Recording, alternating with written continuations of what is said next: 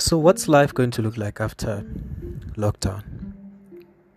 It's really a fascinating question because, in a matter of few months, we're going to find out exactly what it's, it's going to look like. But for now, everyone is wondering can I, with some kind of reliable probability, predict what's going to happen?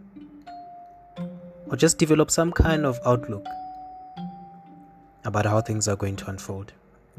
I guess that's what I want to talk about in this audio.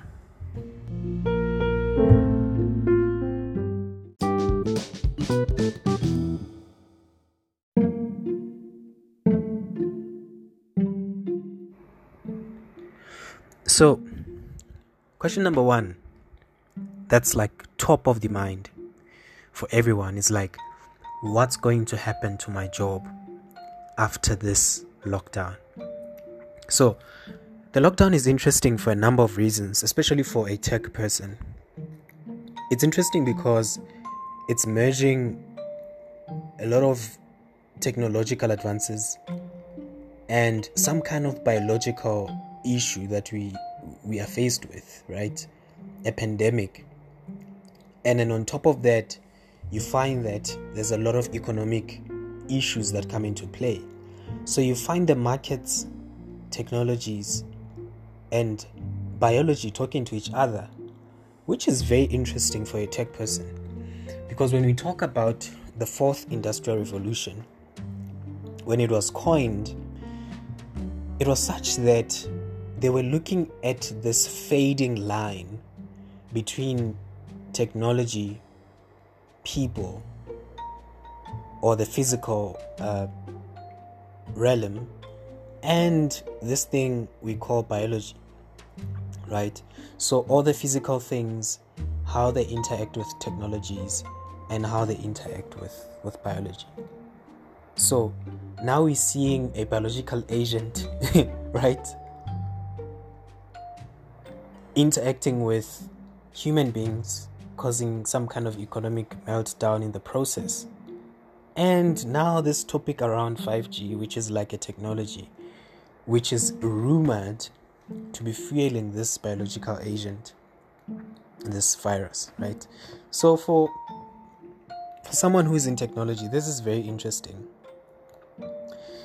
But let's di- I digress, right? I wanted to look at this this thing from a topical issue of jobs.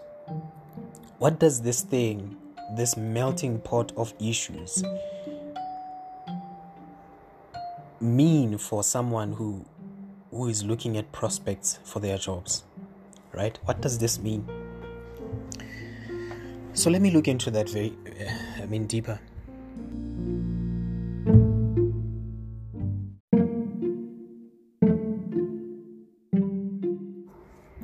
So, what does this interplay between a biological agent, technology, and the economy have to do with, with anyone who's, who's thinking about their job?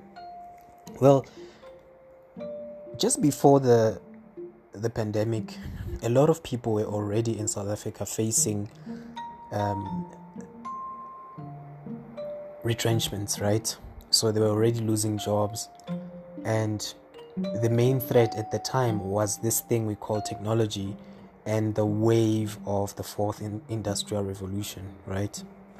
So I won't get into the whole debate of whether SA is in the fourth industrial revolution or not, because from where I'm sitting, there's there's definitely some kind of segmentation or some kind of divide digitally, where some parts of our society uh, maybe in the first, second, or third, fourth, third, right? However way you want to look at it.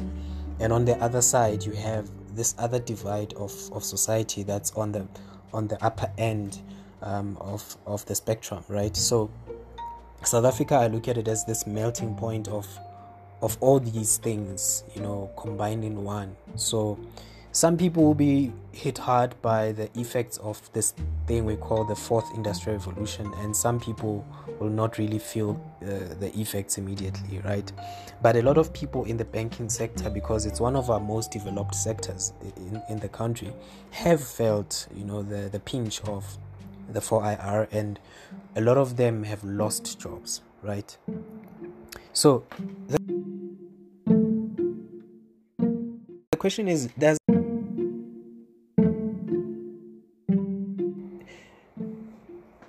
technology destroy jobs? Or what's actually the issue here, right? So here's an interesting view by um, uh, by Deloitte and your Investec, right? A lot of consulting companies have come up with this view. I think the latest one I saw was Investec, right? And what they were saying was that technology is not really destroying jobs, it is displacing jobs, right? So just think about that. Technology is not destroying jobs, it is displacing jobs. So I'm going to look at the banking sector and, and we, will, we will look at that as like a case study and you'll try to see how that can apply in your own life, right? So let's look at that.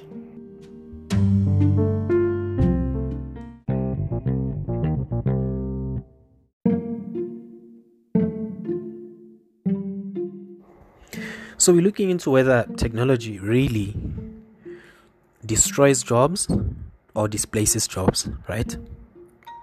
So, what does this thing really mean?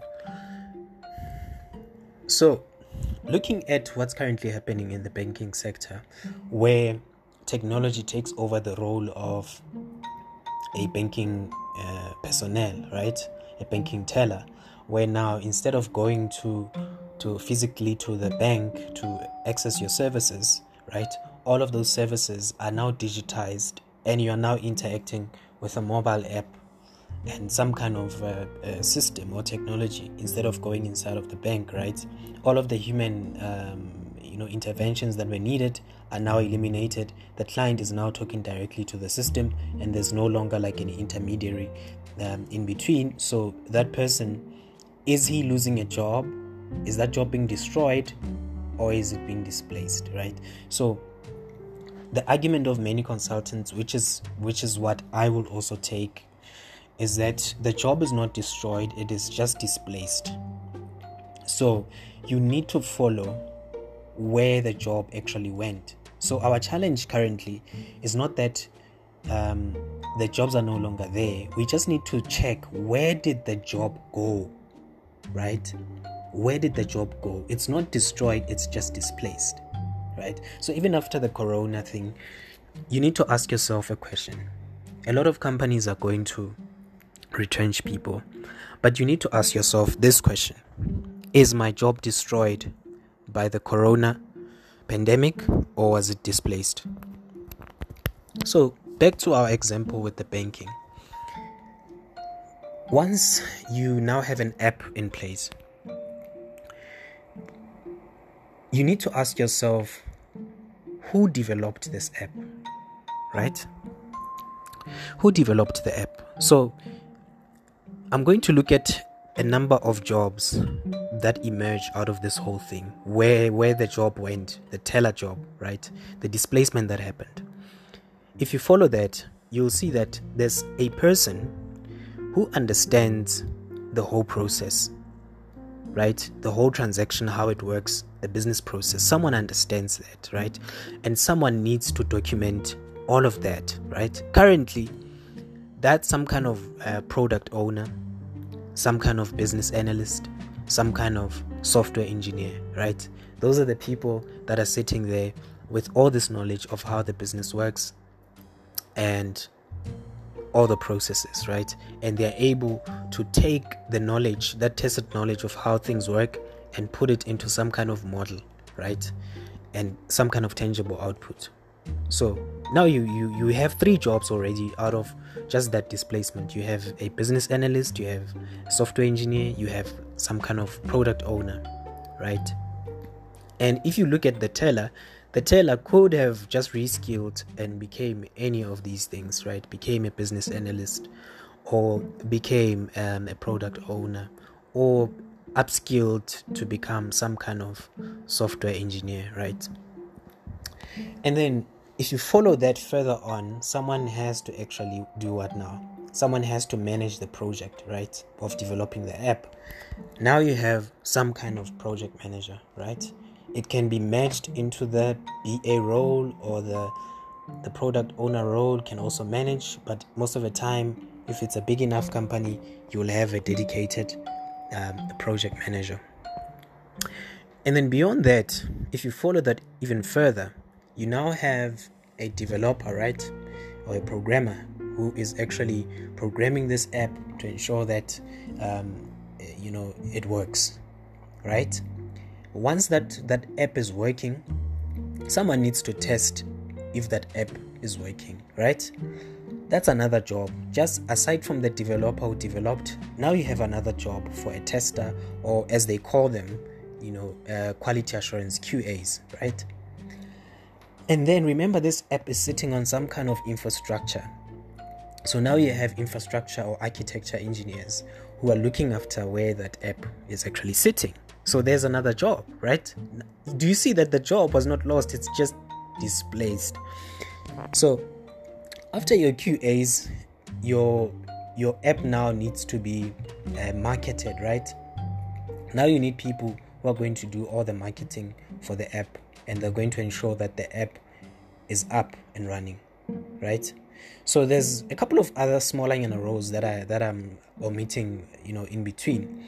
And then once the app is operational and it's out there and it's generating data, someone needs to take all of this data from your users, how the users are interacting with the app, how many transactions happened, if it's a banking app, how many people did e-wallet, how much, at what times you know do most people usually transact you know? Someone needs to to look at all those trends and and look at all of that data sift it and answer some business you know questions around it right? So who's going to do that job? It's usually your data scientists right? And even there you have a lot of roles just around data itself because data science is such a broad thing. You have guys that are just looking at how that data is collected right? You have guys that are looking at just how that data is stored. Guys looking at how that data is analyzed. Guys looking at how from the analysis how that how is it pushed to to the people that are actually going to use it right? The dissemination of that data. So even there within data science um, you have a lot of roles right? So da- being a data scientist is sort of like being a a generalist within uh, the data science space, right? So the job again, once more, I repeat, it's not really lost or destroyed; it is displaced. So here's a, a, a take a, a takeaway point, right?